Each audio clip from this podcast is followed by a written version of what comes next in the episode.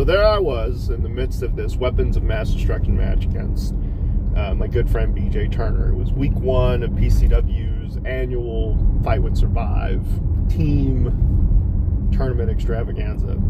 Like the summer of hell for, for a lot of the performers because it's nothing but gimmick matches. And I just so happened to be in this weapons of mass destruction match.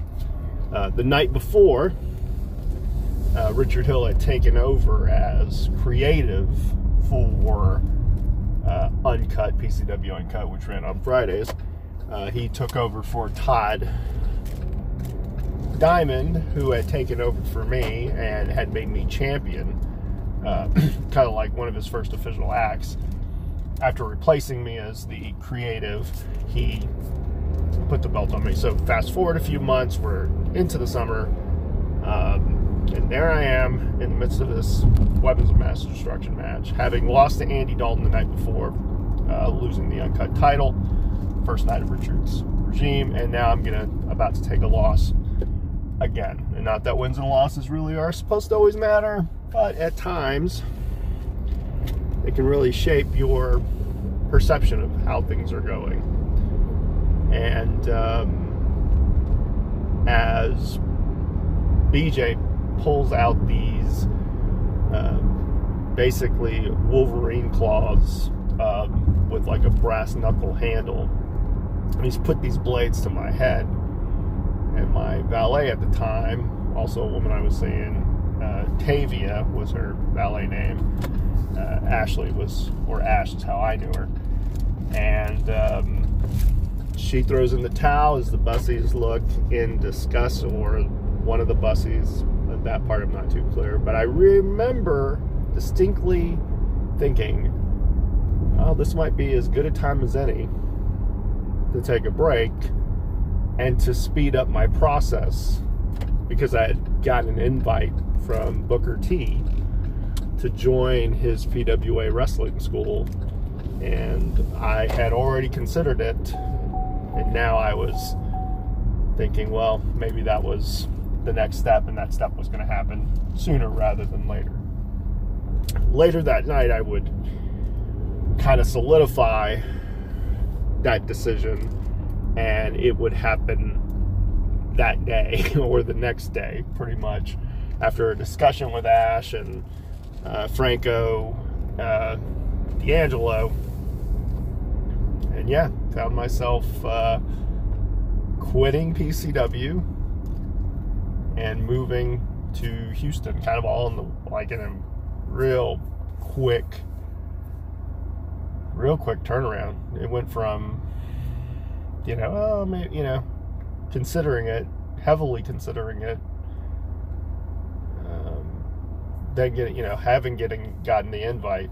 So, uh, so yeah, that's um, at that moment I knew that um, I was going to be moving to Houston and my whole life was going to change, and I was really unsure of, and really had no way of knowing how much it would change uh, in the span of only a few months.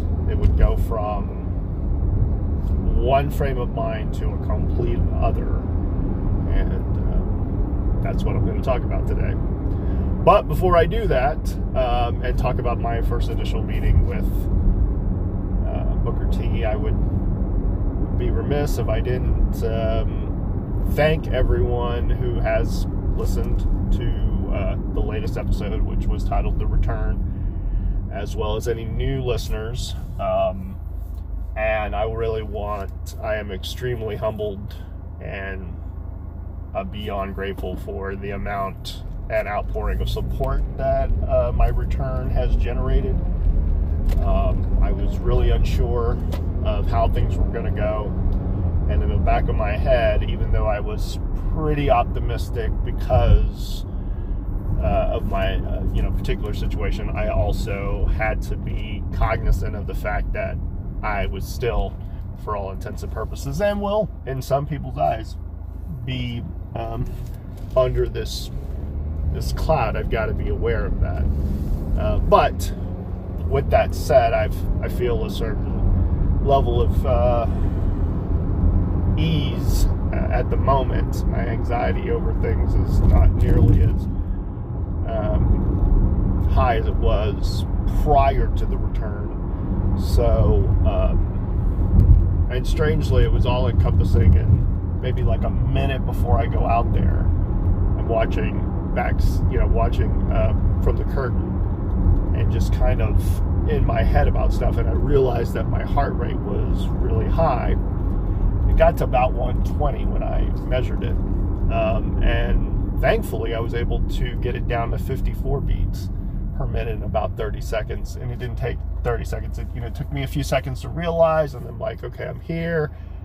Man, nothing, you know, it's gone so well so far. I've just got to, you know, nail this, uh, nail this statement, so to speak. And, um, you know, we'll go about our business. And, um, you know, I was able to calm myself, which, which is really going to be helpful moving forward. Um, you know, because I don't want to have an asthma attack or something like that, especially since I forget my inhaler at times. Um, I'm just out of practice. You know, I didn't bring it with me. So that's one of the things that, no, no, I take that back. I did have it. I did have it. It was in my bag. Although I brought some stuff, um, I quickly was like, well, nah, let me, I'll just, I'll just remain in what I'm in. Um, so with that, with my actions uh, that took place at the last UPW show, I have been formally invited by Bart Harris and the powers that be within UPW or Undisputed Pro Wrestling Texas, I think is what they're referred to on Facebook or their social media.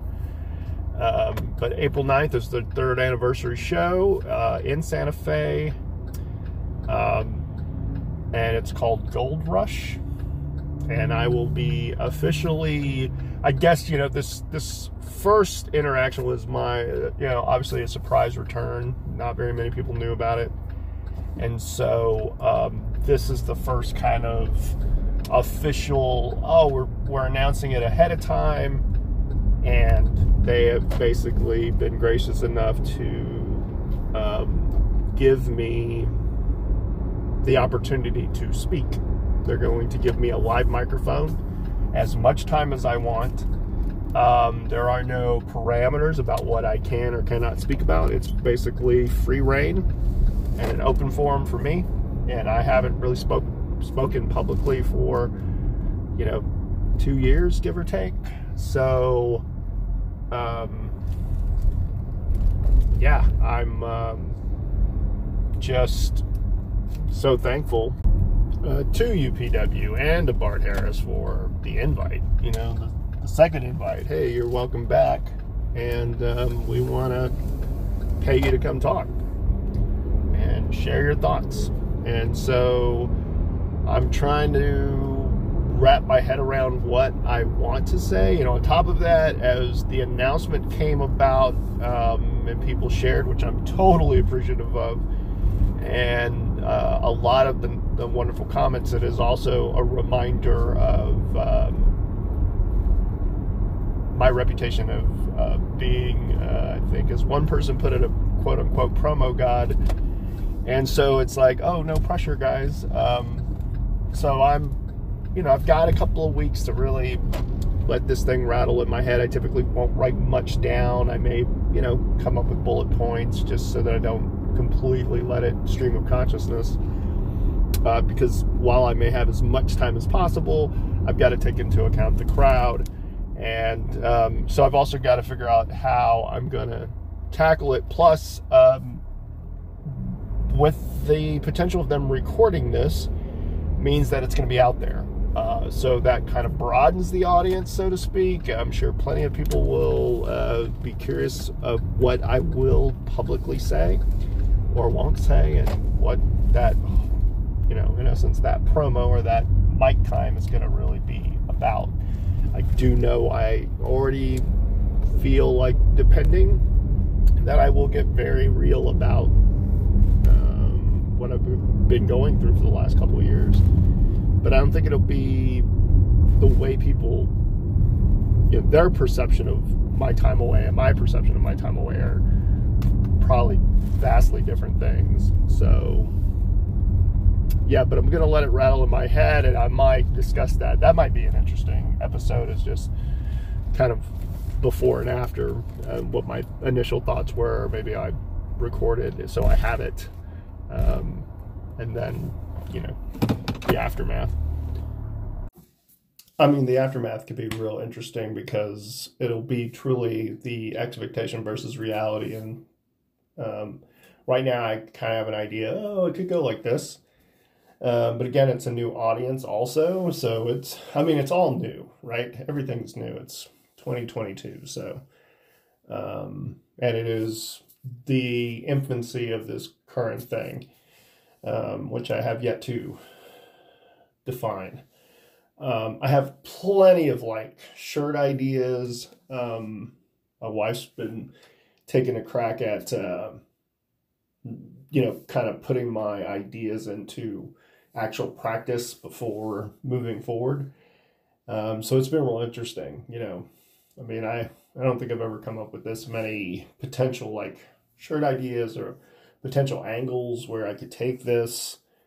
Um, and I already have some stuff in mind. You know, like now I'm I'm actually on TikTok. I've actually put out a video on there. Thanks to everyone who's watched it. Um, so yeah, I'm real interested in what and how the night's going to be, and um, you know, real curious about where I'm going to take it. Uh, you know, I have some ideas, like I said, but uh, enough about that. Uh, let's let's get into uh, the main the main portion of this, right? Um, now, I have talked about this in various times in my life and on YouTube. Um, I think the most recent kind of breakdown of this, I guess, or that time discussing it was back in 2014. I was doing a Chronicle series kind of leading up to, I think, episode 200 or video 200. And so, um, you know, I kind of tackled a, a lot of it, um, but it was a, a variety of topics like getting on YouTube and the passing of Ashley. And so um, it is on YouTube. It's on my one of my playlists, you know, and you can hear a lot of that. And so I'm going to try my best not to be too repetitive. But again, uh, I'm looking at it like eight years later, and um, so hopefully time has given me or will give me some much needed perspective of it because the way I viewed it back then, and even in 2014, you know, not to mention, you know, seven, six, seven years, seven, eight years prior, um, yeah, it's crazy what time can do to perspective.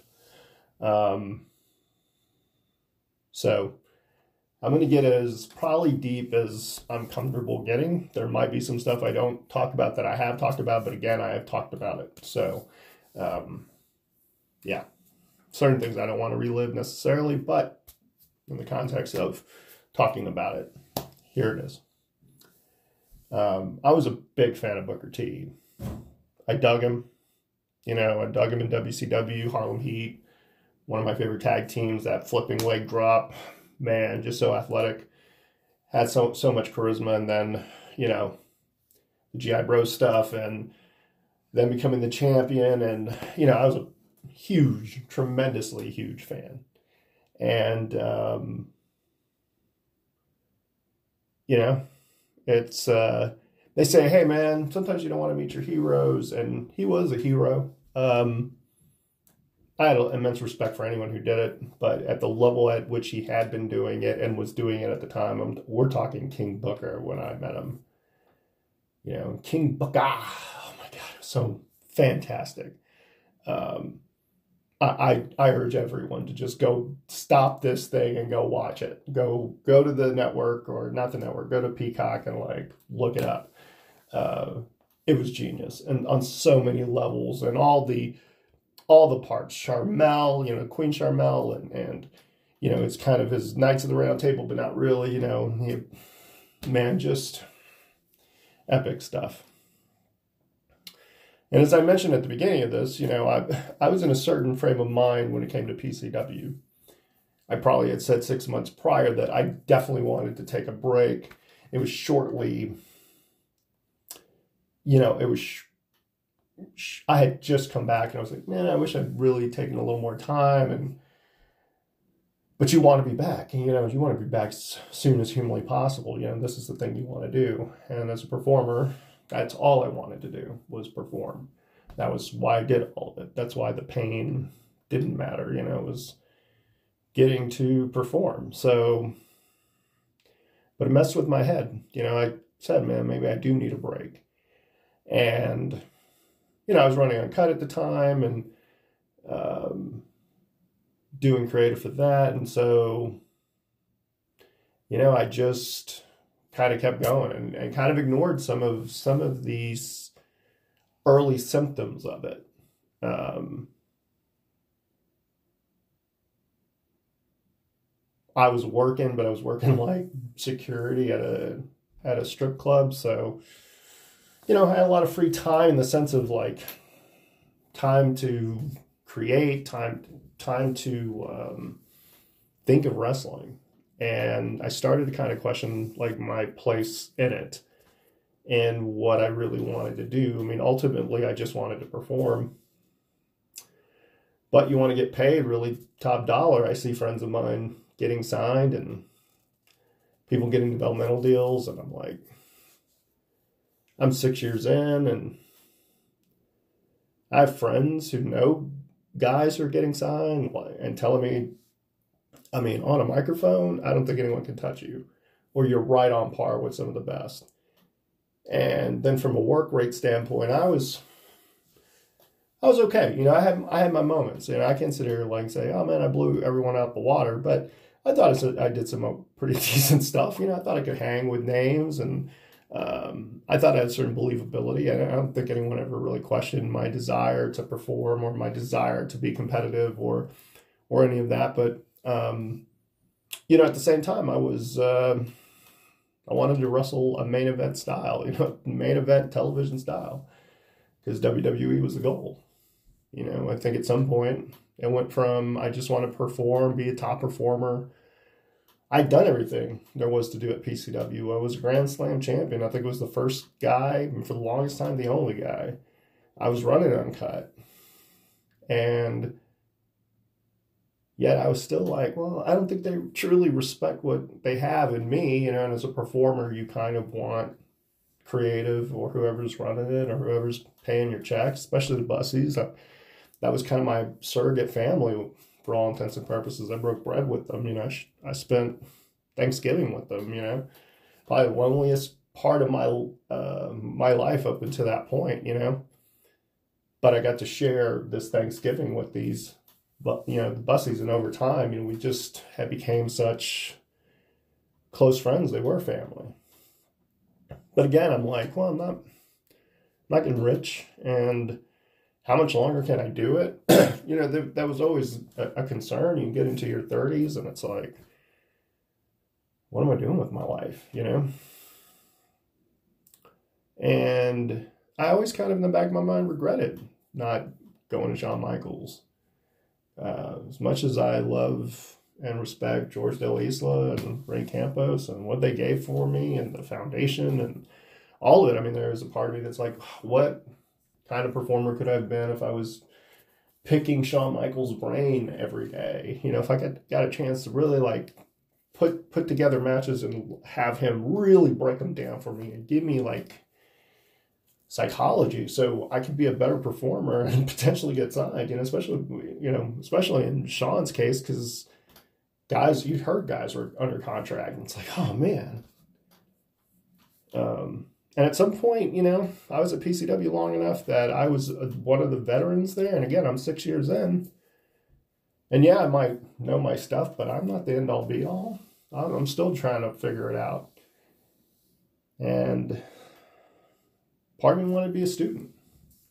And I had heard about Booker T's, you know, pro wrestling school, but really just murmurs.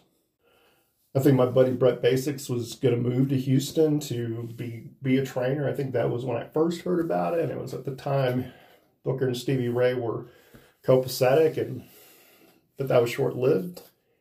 And so there was no real stability that, that I knew of. Um, so I was like, well, you know, and I'd ask guys that were assigned to developmental, like, should I go to Kentucky? You know, should I should I go to Florida? Should I go to Georgia? Like, you were me, what would you do? And some were like, stay where you're at.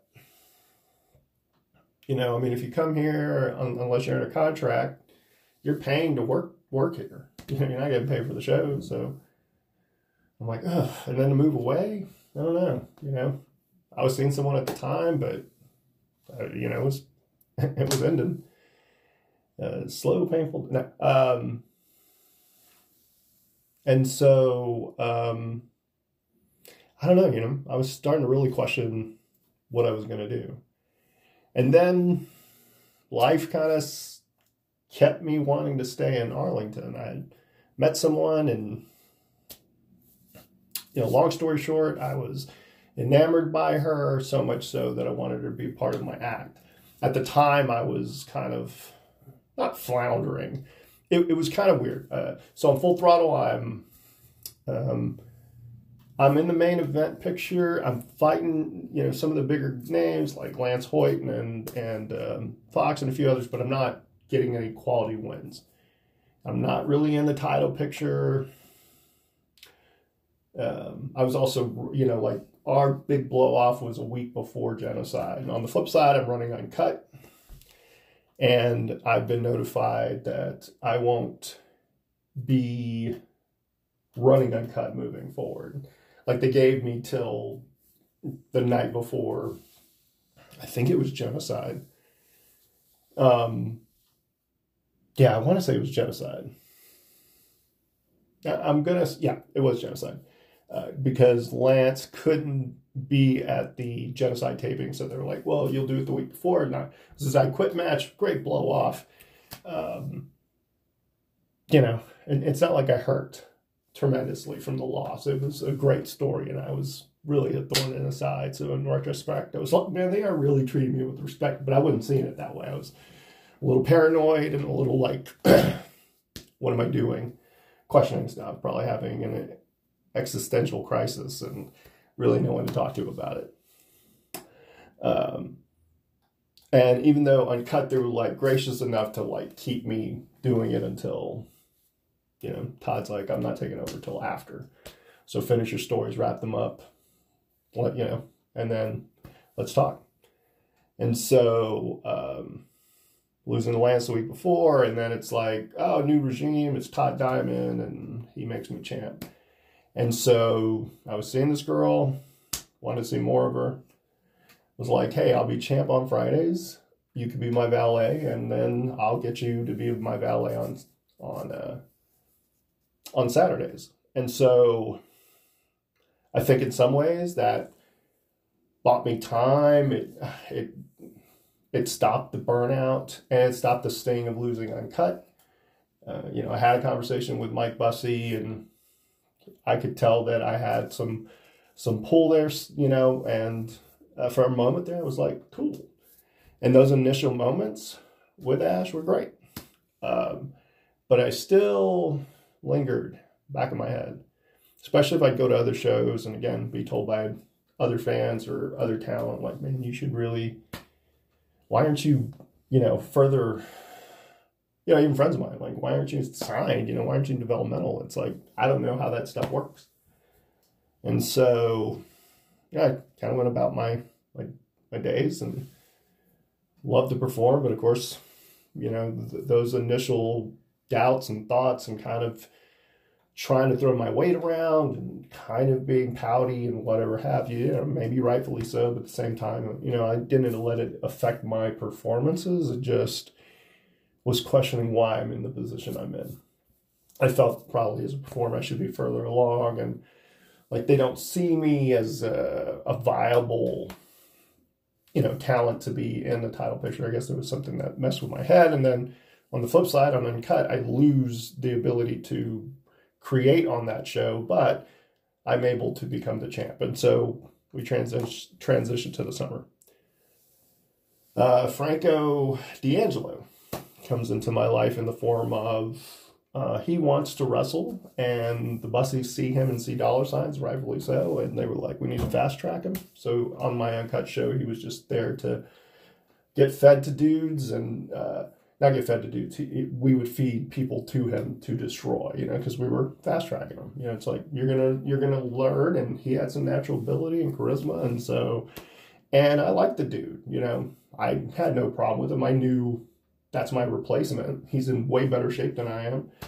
Um, you know, I'm not hiding it. Even uh, at my best, it wasn't like I was ripped. You know, I was always athletic looking, but broad shouldered and whatnot. But it's not like I put the time, you know, as much time and effort. At times I would, but didn't couldn't sustain that.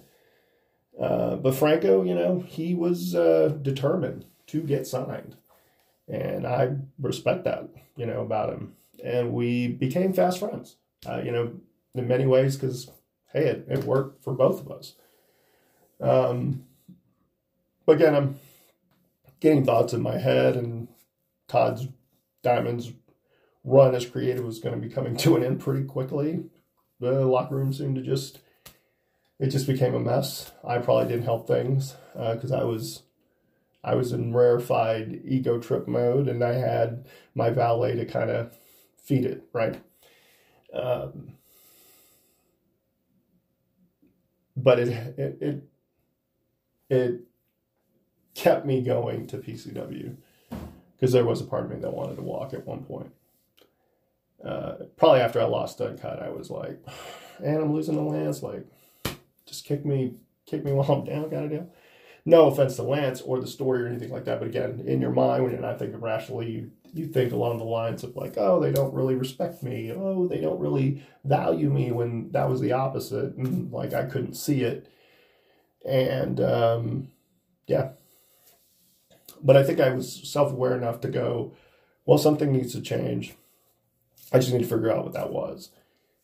And maybe going to a, a developmental would help because again, it's I, I need to learn. There's probably stuff I'm still not doing right. I need to learn and so you know i try to find places that would have seminars or you know somewhat tryouts like dreamer had something um, and then i caught wind of a wwe tryout i think franco knew about it um, dreamer had his list he was kind of heading up that thing but we had heard booker had his own school i was like oh wow and frank was like we should go check it out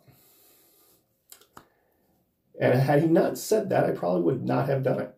That's probably as far as it would have gotten, is talking about it. And I would have just maintained my, you know, my trajectory at PCW. Let's keep doing this. I've got Ashley on the show now. Like, I'm in this great feud with BJ where, you know, I'm uncut champion. I'm going, I'm ripping through people. I'm like, I'm undefeated. You know, I'm like just ripping through all their heroes kind of deal. It is uh, Steve DeMarco in God mode at that point. Um, at least on Uncut. And in Full Throttle, I was I was still a viable act, and with you know, with Ashley as Tavia, like our the act gave me enough heat, and I beat Action Jackson and a kiss of my foot match. But you know, he ultimately got the, the win, and so there, there was this period of like, oh man, you know, I'm doing some pretty good stuff, and so it just kind of fueled like man, if I get looked at by the right people, whew. So again, they're going to have this little tryout. It's to be a book school. Frank Franco's like, let's go up there maybe a week before and just introduce ourselves and see what happens. I was like, all right, let's try. You know, we'll go. We'll get get dressed. We'll come. We'll go look at the place. And that's what we did. We walk in there and they're training and i'm like blown away by the facility so far you know and but it's a big you can tell like no air conditioning it's like oof this is a dojo in essence and it's like you know my my mindset of like a hard knocks type of facility but it's like well, man man this is probably this is what i need um and so we run into book but i think right before that i see charlie haas he's kind of helping out and he and I had, you know, hung out backstage and been on, you know, been at PCW a few times. So we got to interact and he got to see me perform. And so he um, thankfully thought highly of me.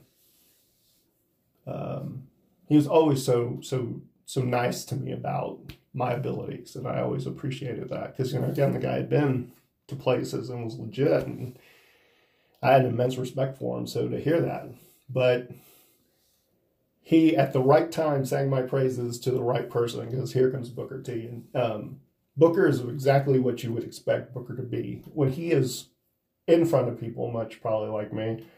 I, I say we we're similar in this respect. You're on. For whatever reason, you, you're on. You're projecting this persona. And it is an extension of you, but it's not always you. Um, and if it is always you, you burn probably gonna burn out. I know I have a tendency to do that. But here's Booker Larson life, King Booker. And I was just starstruck, man. And he was so welcoming almost immediately, but it helped. You know, here's Charlie Haas, and I think Charlie's like, you know, I was like, Steve Marco, Frank D'Angelo, nice to meet you, da, da, da, you know, we're talking, you know, kind of about to break the ice. You know, Charlie Haas pops in, it's like, look, Steve Marco, he's got the goods, man. He's solid. You really should should give a give him a look. And Book's like, really? he's like, oh yeah, man. And you know that's big. Uh, Charlie didn't have to do that. He didn't be nice about any of it. You know, he could have busted my balls at that point. Uh, but man, he was real stand up dude, and that always kind of struck this certain chord with me. Um, it it was beyond. It was the perfect introduction to book. And so book very you know quickly was like, well, you know they are having a tryout. You know Tommy's got his list uh, you know, consider yourselves on on my list. I'll see you. And we're like, oh, what, oh man, thank you so much. And he's like, you know, just be here, blah blah blah blah blah.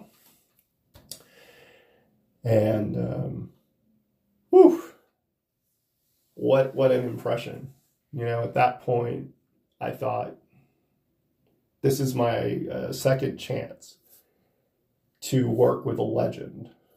You know, have them guide me, and potentially this could lead to a, a, a major contract. Because at this point, it's like I really want to get paid to do this. Um, not that I don't love it, but man, I would love a lot of people to see me and know me and know me for my abilities in the ring or my abilities on the mic or whatever. I could, you know, I felt like I, I could belong in a major corporation or a major company. And you know, I thought I had crossover appeal and all that. So, um, then the tryout happens. and I've, I've talked about it at length. So, what I'll say is it started a little rough, but I nailed my promo. I was the first one to do one. Everyone took note. It ended on a high note, and it ultimately ended with the invite from Book. Um, and it didn't sound like it was a normal thing because I was had been working on the indies and I not that I was the only one. I know a plethora of those guys were not just fresh students. But, you know, I hadn't seen a lot. I know Kevin Bernhardt was there and this was, you know, he had first time he met me was when I was running uncut in a very oh man, it's just terrible, terrible uh, situation. That that's a whole whole nother story for a whole nother time. But uh, you know, we didn't hit it off too well initially. Uh, but you know, I'm happy to say that since then we've we our friendship has definitely grown, and I love that dude. You know, and I wish him and Reality Wrestling the best of luck. But on to to this. So um, after the invite, I knew that that was my next step. Um, you kind of hear whisperings of what what could potentially be. You you think, okay, a Hall of Fame, you know, potential Hall of Famer, but a guy who's actively on the roster. Now he's running a school. You know, a WWE is going to look at this probably, you know, because it's a it's a source of potential talent. And um, you know, so I'm like, well, if this is like almost it, it, this is in essence going to a developmental and paying, but I didn't have to drive like half way across the country. I'm only going to be a few hours from Arlington. So uh, this blossoming relationship can continue.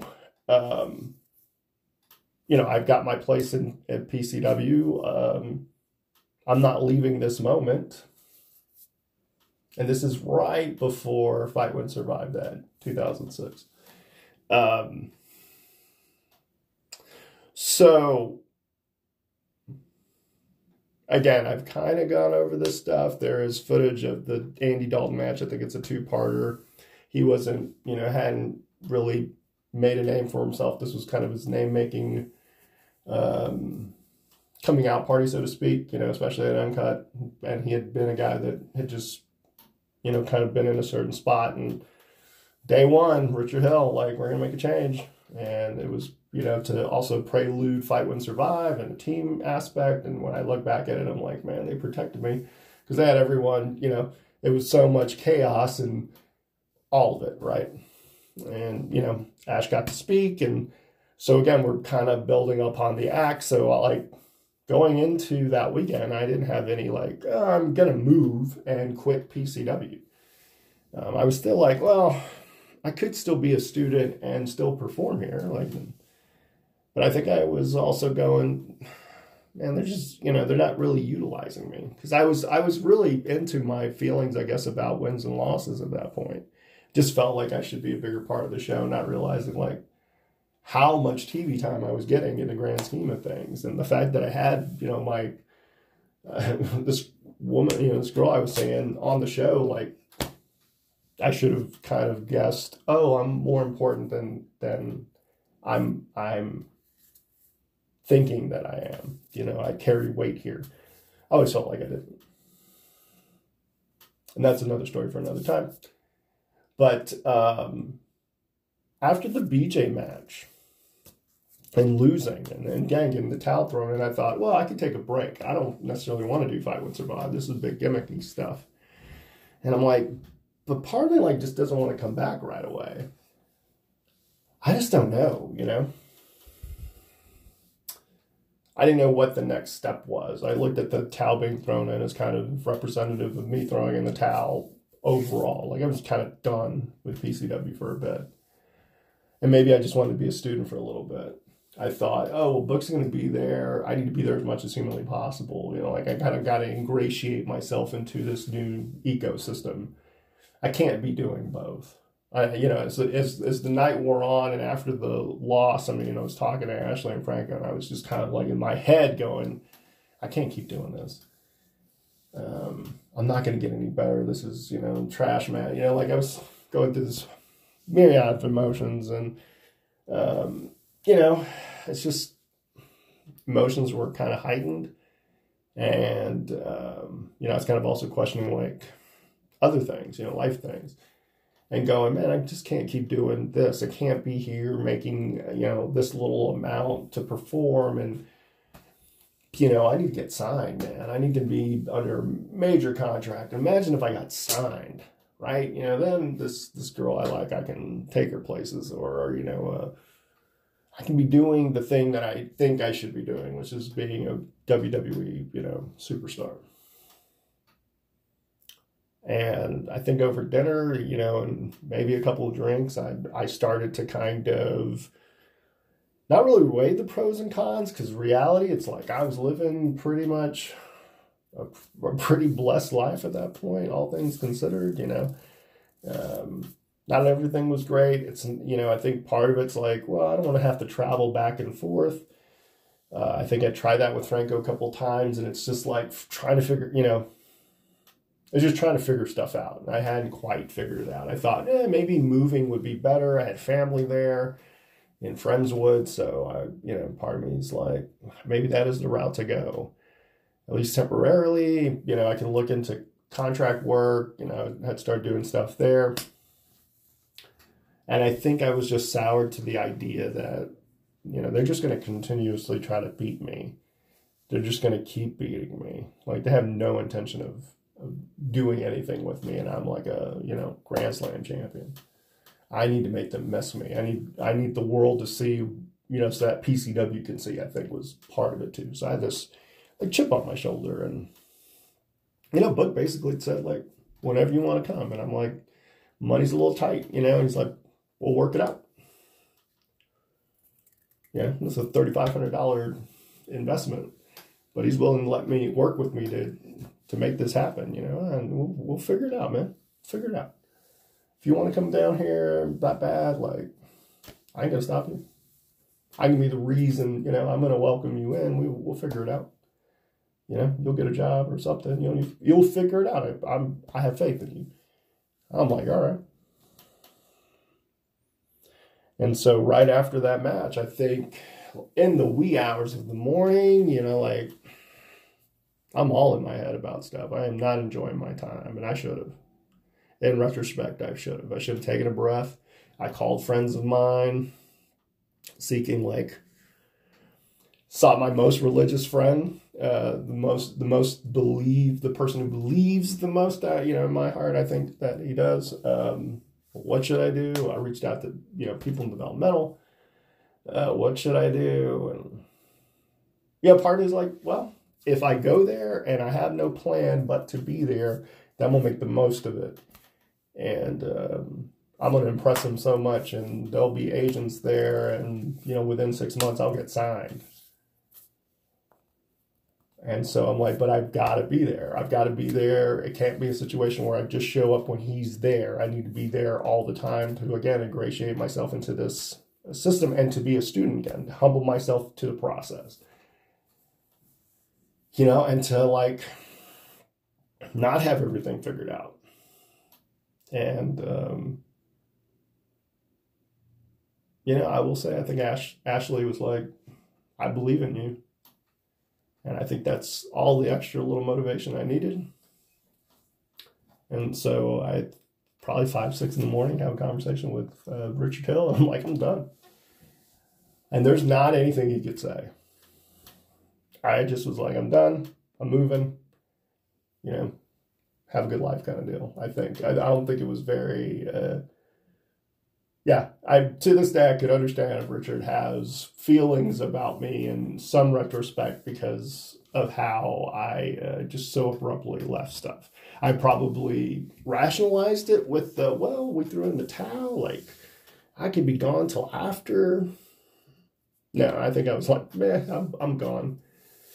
I think at some point I was like, man, I'll get signed by WWE and I'll come back with a major title and like again in my head that I was going to set the industry on fire as soon as I got there. And again, I was like basing it on oh, my promo ability and my ability to work with others. And um, I didn't feel like I stood out. You know, I. I felt like I fit into that kind of like fit in with WWE and Booker was going to be the person that guided me to there. You know, that not necessarily had to put a seal of approval or stamp of me, but just guide me so that I kind of avoid some of the hurdles that will be the pitfalls for all of us, right? And so, yeah, I think I know Ash wasn't because I, I know she loved performing. She'd finally got to be on the mic and you know, it was a major storyline element. And when I think about it, like she threw in the towel. Like what? Yeah, we could go. We could have gone so many places with it. And here's the truth: like up until Christmas Chaos one, you know, Book's only there once a week, if if that, because he's again King Booker. There's no there's no getting around that he has maybe one day out of the week and he's going to spend it with us, but the rest of the week he is not there. And even though I wanted to ingratiate myself to the new environment, I think there was a part of me that wanted to be away from PCW, wanted them to miss me, wanted them to hit me back up. You know, there was a part of me that needed the break physically from a standpoint of being kind of in a, a lead position for so long. Like I was burnt out. So I needed the break in that respect and to shift my focus from that to bettering myself. As I wasn't going to as long as I was a PCW. Not not with any real change. Know, I got prepared for the trial, but after that, you know, it's again you get kind of complacent.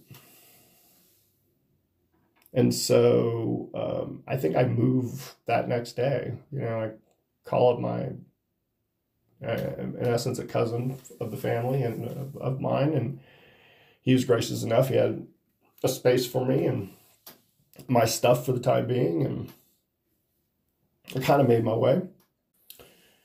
So here's the thing that also kind of complicated matters and started to make me doubt what I was doing. Um, my ego took a big shot. You know, Booker really opened my eyes and showed me my deficiencies and then constantly always pointed them out. And it was rough for me um, because I was also trying to be Steve DeMarco, but really not able to really gain my confidence in that. Uh, I can't say I'm a terrible practicer, but there are times where I lose sight that there's a crowd. You know, if in practice, I don't think about it. Um, and it doesn't always flow well. And I'm always just like, I guess in that, and since I was always trying to be the perfect teammate, I knew I had the ability. So it wasn't so much like, oh, well, I've, I've got to show you what I can do now, man. I'm showing you what they can do. Um, maybe you see some some of that, you know, oh, he, he's able to formulate or whatever. And again, psychology, man, he taught me a lot early, quickly. You know, it was uh, it was always well well worth the knowledge. But again, he's there once a week, and once we started getting into Christmas Chaos, the first one, I wasn't working anyone on the show. I think there was a time where they had these guys they were going to call Krill um, they had three members, but one of the members had hurt his shoulder in practice, and uh, the other member was Jessica James. She was uh, she become Lady Poison, and it was between me and my buddy Adrian who was going to take this guy's place. And Adrian got it, thankfully, and he turned it into his own thing. He did face paint. It was really creative. I was always a big fan of their team, uh, especially the trio um, with uh, Honcho or Steve. Uh, there's a lot of Steves. Uh, so Honcho. Um, but um, my opponent was going to be Umaga. And so Book was like, I, I, there's nothing for me to rehearse with you. There's nothing for me to look for you because, you know, when you work him, it's going to be that style of match and you're going to be fine. You know, like I have all the faith in the world that you can do exactly what needs to be done for for that particular match and for that particular show. And, you know, he's like, I believe in you, man. Do, you know, you do what you got to do. And so within like, I got there in late July, from August to December.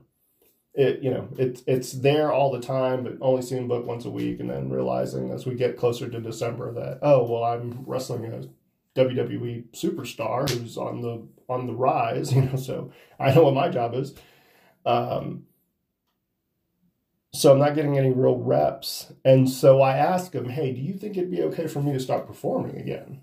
And he's like, well, where at? I was like, oh, PCW, this, that, the other. Um, he had no I concept of wanting to put out YouTube video or anything like that, you know, but uh, PCW is on the cusp of doing like streaming video in its infancy, kind of. And I've been talking to Ash, and she was like, I miss it. You know, it's been a couple months. I think they'd want you back, and you know, I think we'll, uh, if anything, we can we can make something of it. And she's like, nothing else, then we get to perform with each other. And I was like, you know what? What else am I doing, right? I'm gonna die by you know Maga maybe a week or two later. Let let me go have some fun. And Book was cool with it. He was, you know, um, he was pretty cool with that stuff, and I'll talk about that in a sec. So I had returned to PCW. Ash started with, came out with Franco. That was a big shock because they hadn't seen her since Fight Win Survive. So we're talking like almost six months. Crowd reacted to her. I came out, I helped out Franco, walked out with her. Me and Franco looked like we were gonna be a be a duo, I think. Um, and they were like, you know, we want to bring you back, but it is kind of uh, let's see how it goes because you know how I left them, and that was totally fair. Uh, so I was like, well, I could start traveling. And I think that's the first time I brought up like me and her traveling. And I thought she was down for it. You know, she sounded pretty excited about it because I think performing was something she liked to do. Um, kind of over the winter, she had sent me uh, a YouTube, a link to a YouTube video. That was the first video I'd ever seen.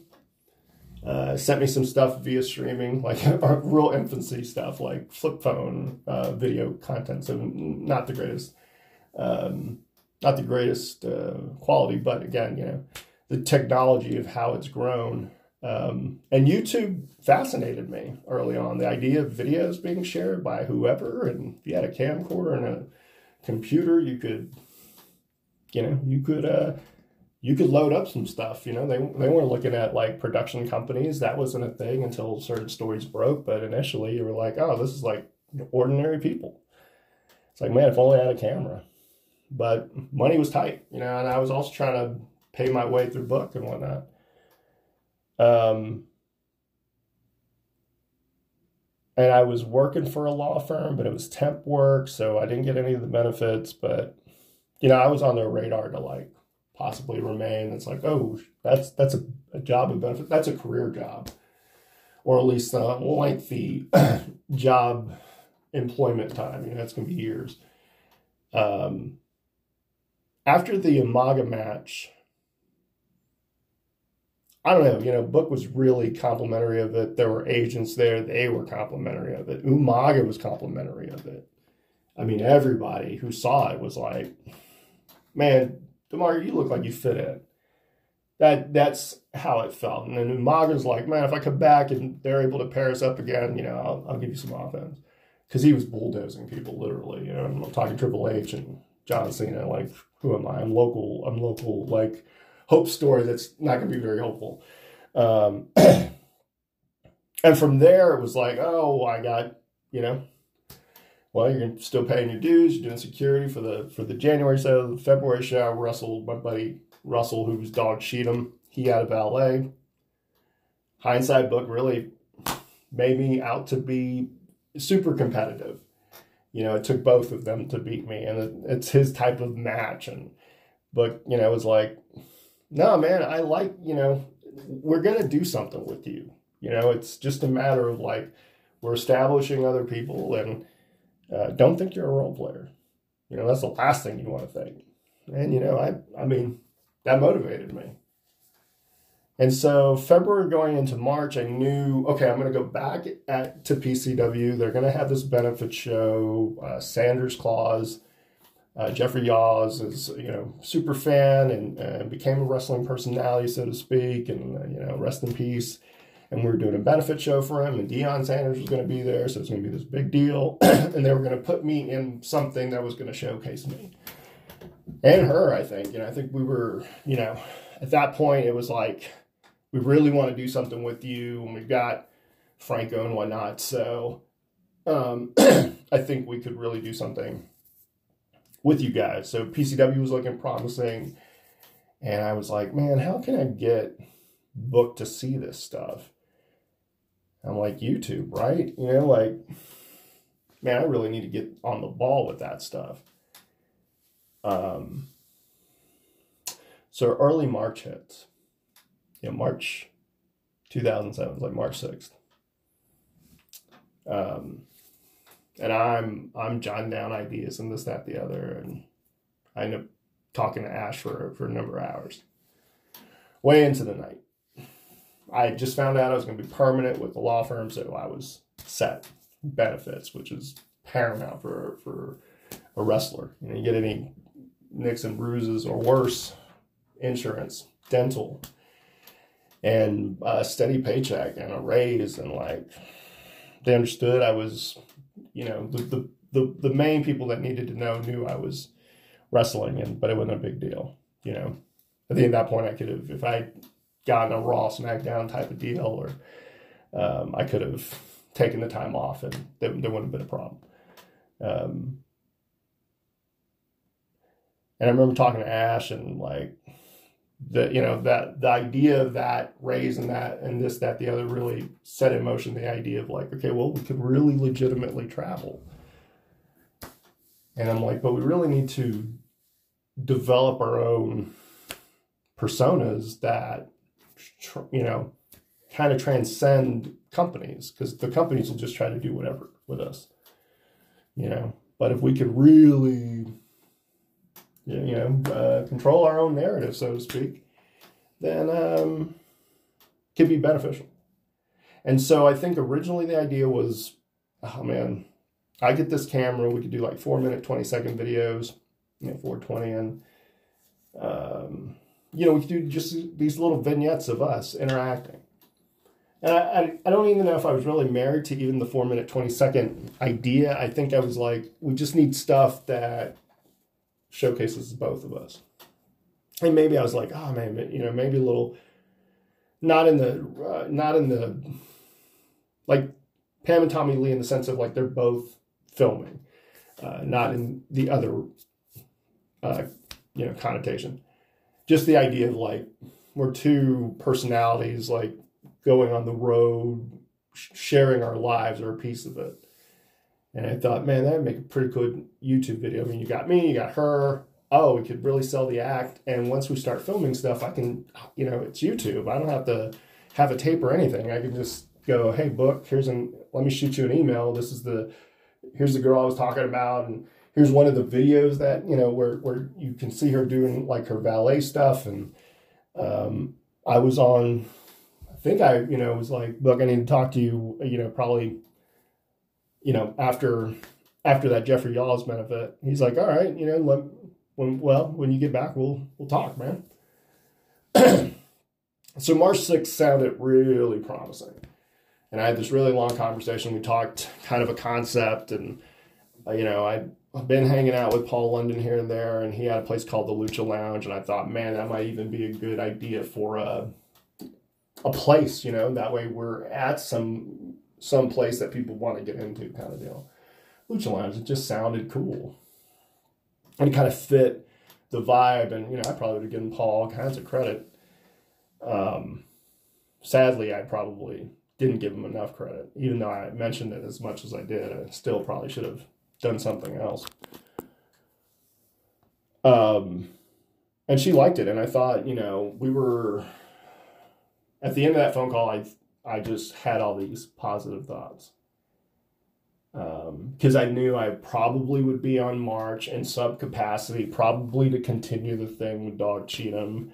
Hopefully, maybe I could talk him into having her, you know. And, uh, Maria was a great performer and would have taken really good care of her. And so this this could have been something. Maybe he says no, right? But God, if I have that footage you know, the show's like on the 20, 20 something of March, and this is like before, you know, around St. Patty's Day, so it'd be a little rough, but I was already getting the equipment that I needed. You know, like I had a laptop, and, you know, it's all rudimentary. You had all these things you needed, all these moving pieces you needed.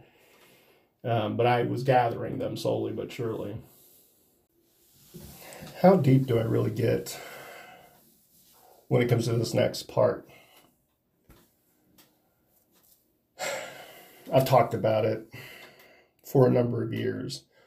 At one point every year, I would talk about it on the anniversary because Thursday, March 8th, 2007 was like any other day. I know March 9th, I went and saw 300 when it premiered, trying to get my mind off of things. I still have a Cobra Kai shirt that I bought at Hot Topic. Um, I wrote a lot of stuff on MySpace. Um, The wake was terrible. There was a tragic beauty about the funeral.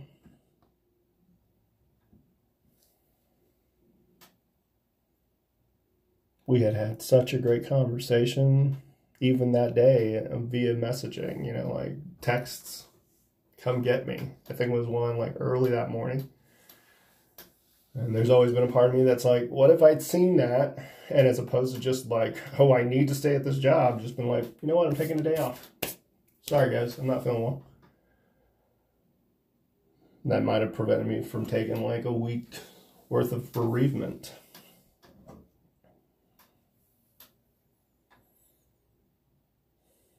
I think, man, if I had had the camera sooner, like gotten it for my birthday. And over Christmas or over that time where, you know, we're doing, um, you know, we're doing Triple Xmas at PCW, maybe we start filming that and I start putting videos out in the first of January as opposed to to uh, late March or nearly the first of April, and how things would have been different, or if I had just ended up staying as opposed to moving to Houston. Like if I just stayed in Arlington and, and went with Franco every week and just been like, we've got to make this a point, or who knows, maybe at some point I'm like, hey Ash, let's go. Or like I asked some of my other friends who ended up at books to join me on car trips and had them there sooner and maybe my confidence level wouldn't have been shot. And then really, you know, kind of went to the rock bottom of confidence levels after she passed. You know, do I talk about the fact that, you know, I'd find out later that this guy, the guy who murdered her and then killed himself, like told people he was going to do it, at least killing killing her. Like it, had said it weeks, days, months leading up to it. Guy was married, he had a kid. Like a Jackson's older. That guy doesn't have a father. That kid doesn't have a father. But I've talked about all of it. And it it's still hard to to a large degree.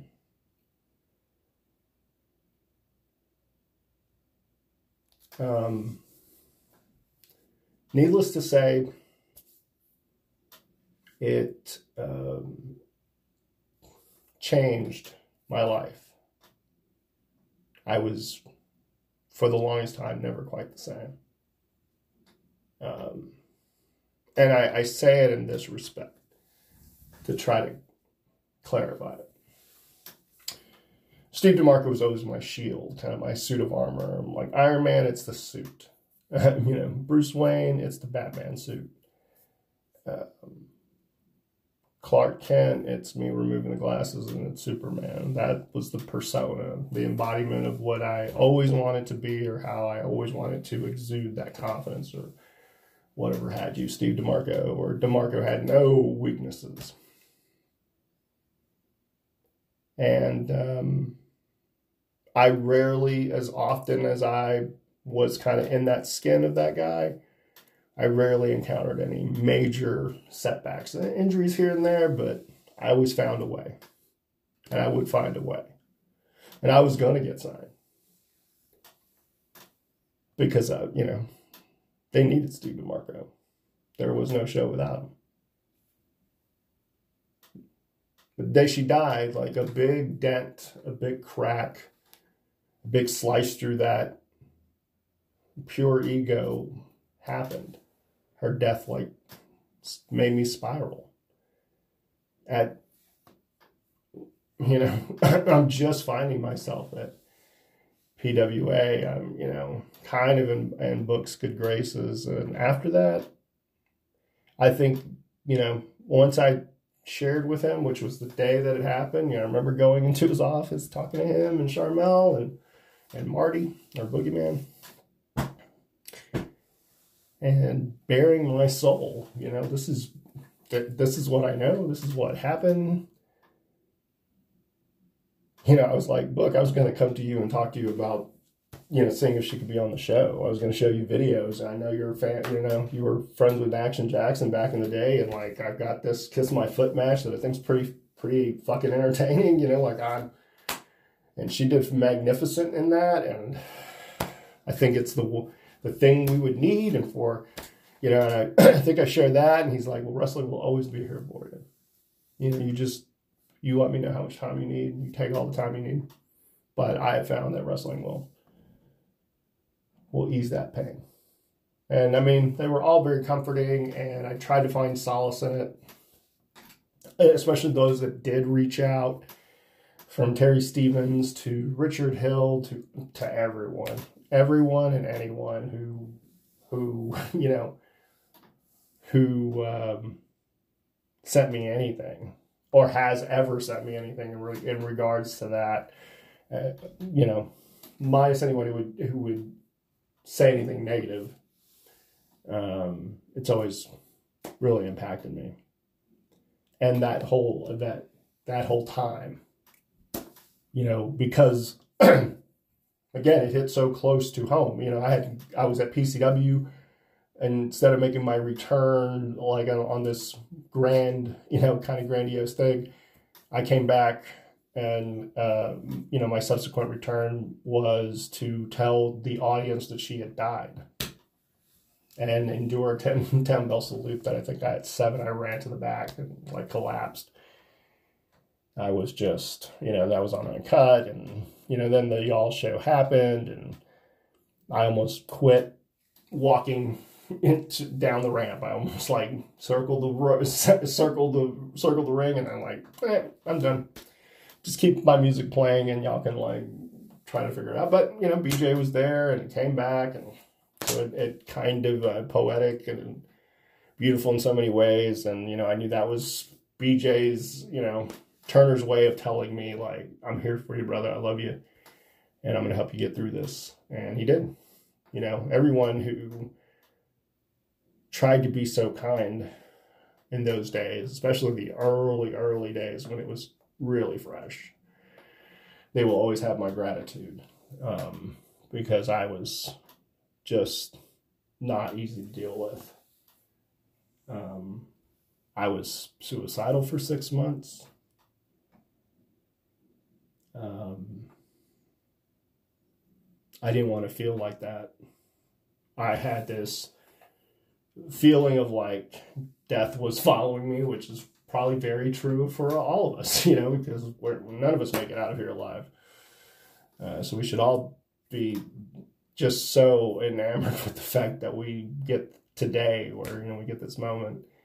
It taught me that, but it also ramped up the idea of your mortality, and I'm I could no longer not face the fact that, and there had been death throughout my life, but nothing uh, of such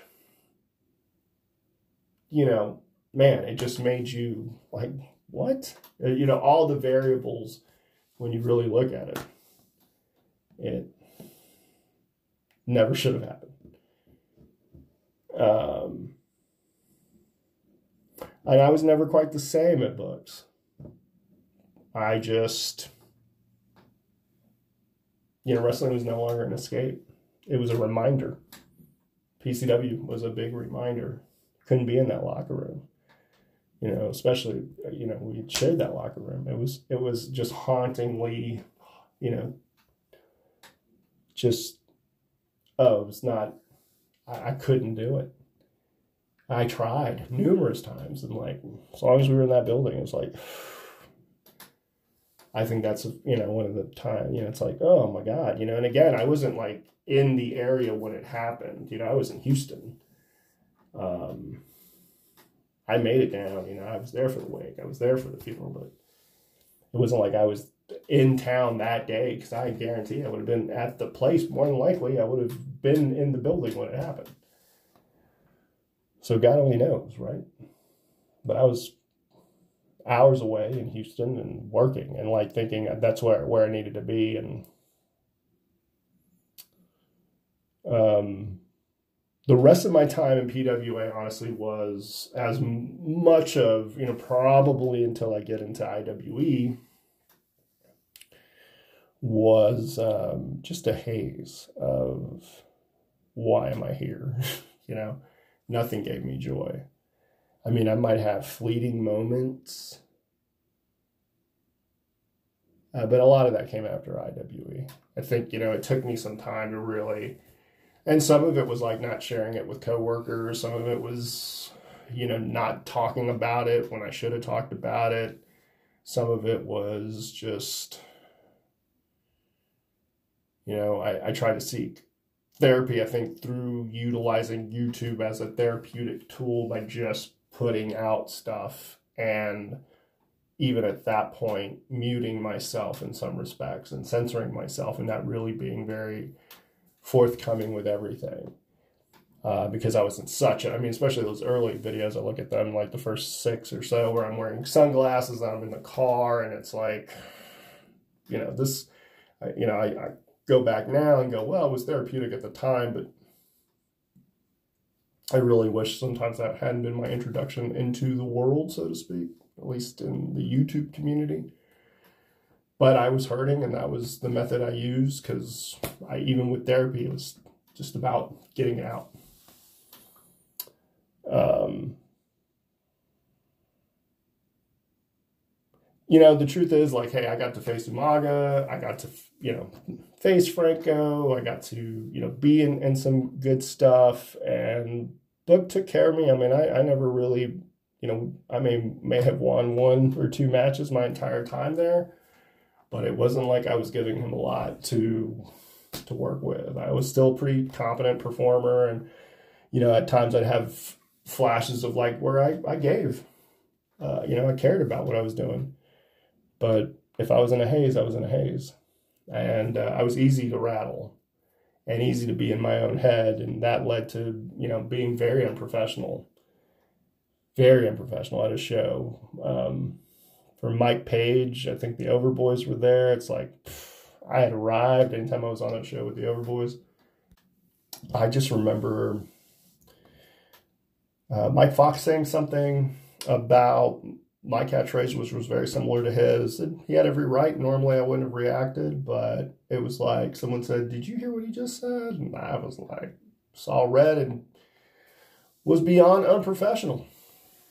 I've apologized to Fox since, but I, you know, I mean, Hill was there, and it was like, oh, "We're bringing you back to PCW," and man, just just be on your best behavior. And the next thing I did was like try to get into a fist fight with Mike Fox and luckily Mike was pro enough to you know not cripple me um, or let it escalate beyond what it needed to escalate. You know, and I was I was lost for a while, even when I thought I was you know finding myself in certain things, just still. Um, I will say this.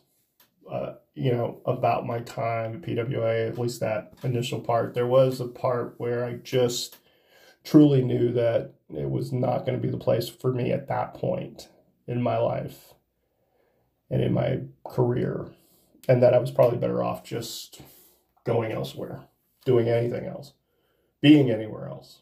Um, I probably thought the ship to being in WWE had sailed, and truthfully, I thought if you before March 8th, 2007, I probably thought if I can get this thing with Ashley, if I can get Booker to see it, I'll at least get a legitimate enough look that, you know, not that he's going to put a stamp of approval, but he'll put it out there on his, you know, maybe I can make something of it with YouTube and whatnot and really kind of maybe the right person sees it and I can legitimately get signed. I thought I would, man, I, I'm I'm where I need to be and I'm with who I need to be with. And if I can showcase them that side of me with this act, then I think the sky's the limit kind of deal.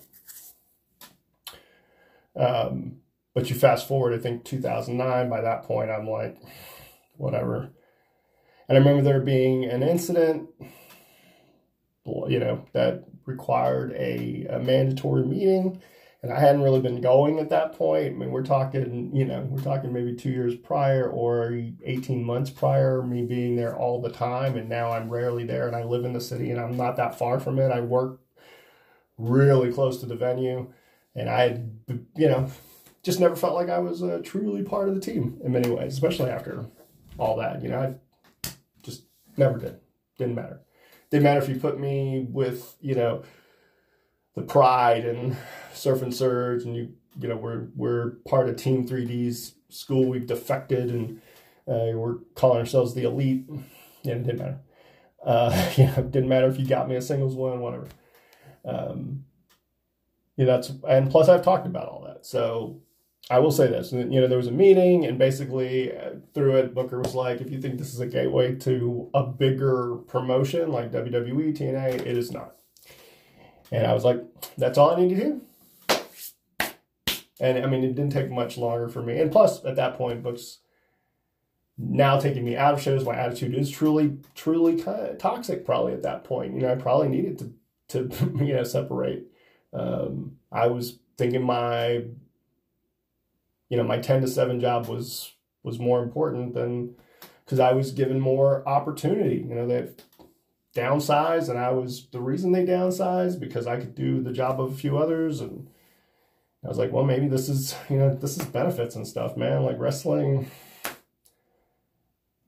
Yeah, I think at some point it's like I'm not making it, so my window's closed. You know, uh, my YouTube videos are what they are.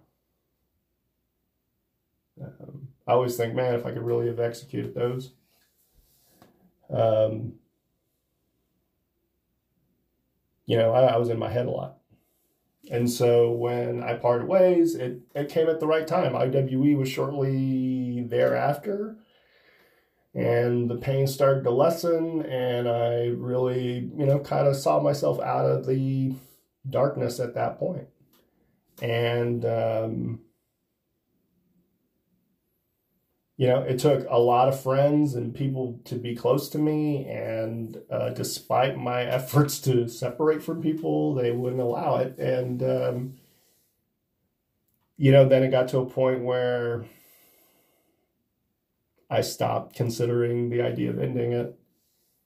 And I was growing to really be fall back in love with performing and wrestling and you know creating and this that the other and again IWE and then everything that's moved on. So, um,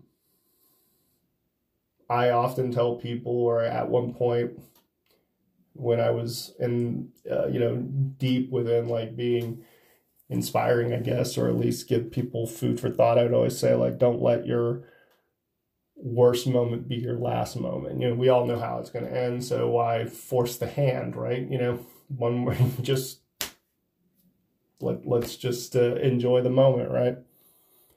Um, and don't let the worst one be the last one. And that got me through a lot of stuff. And um, yeah, I mean, I think if anything, a part of me is like, oh, I only wish I'd just stayed at PCW and not let it end as sourly as it ended initially because that company had done really right by me for so long. And the Busseys to me were like family. So um, I shouldn't have been in so my head about it. I probably should have talked to someone within it um, and been a little more forthcoming with what I was going through. And probably that conversation would have led to, you know, kind of the realization that that I'm, you know, it is in my head a lot of that negative stuff. And plus, you know, getting to perform and um, at a place that was my home, you know with someone I was close to and a lot of people I, you know, deeply respected. And, and, you know, again, I, I wish my time at PWA had been more beneficial for me in the sense of, you know, um, I wish I could have gotten out of my own head while I was there. Um, and it was always a regret, which again, I try to rectify when I um, joined reality wrestling. So, um, You know, the next the next episode probably, if I do one next week, will cover 15 years on YouTube. Uh, probably more in long form. I know I will probably be releasing a video. Um, because it's only right, you know, 15 years in. Um, and I have some ideas for some concepts that I would really like to do well, on YouTube or in just in video form. Um, but I think I'm not going to do anything long form on YouTube. I'm going to more or less do, um, if I talk long form about it, it will be on the next episode. I'll probably talk about a couple of other things. I know next weekend is also WrestleMania, so I'm sure who knows, maybe you know, maybe I convince my wife to come back on and but if I can't convince her, you know, it's not uh, it's not gonna be for a lack of trying. Um, again, I appreciate all of you that have taken the time to listen to this and um, you know, I, I do want to, in closing, like everyone who was part of PWA or PCW at those times, definite for a very variety of reasons, have uh, are are in my heart. And uh, you know, the thing about perspective, when you can look back at it, I can go, there were some great times, even in the thralls of a lot of it. You know, there was some definite great moments, and um, you know, it, it's great to look back and at least be able to uh, say that. So, thanks again to all of you for uh, listening. I might, uh, you know, post a question here or there. So, if you have any input, please feel free to provide it. And until the next time, I hope to see you guys on down the road.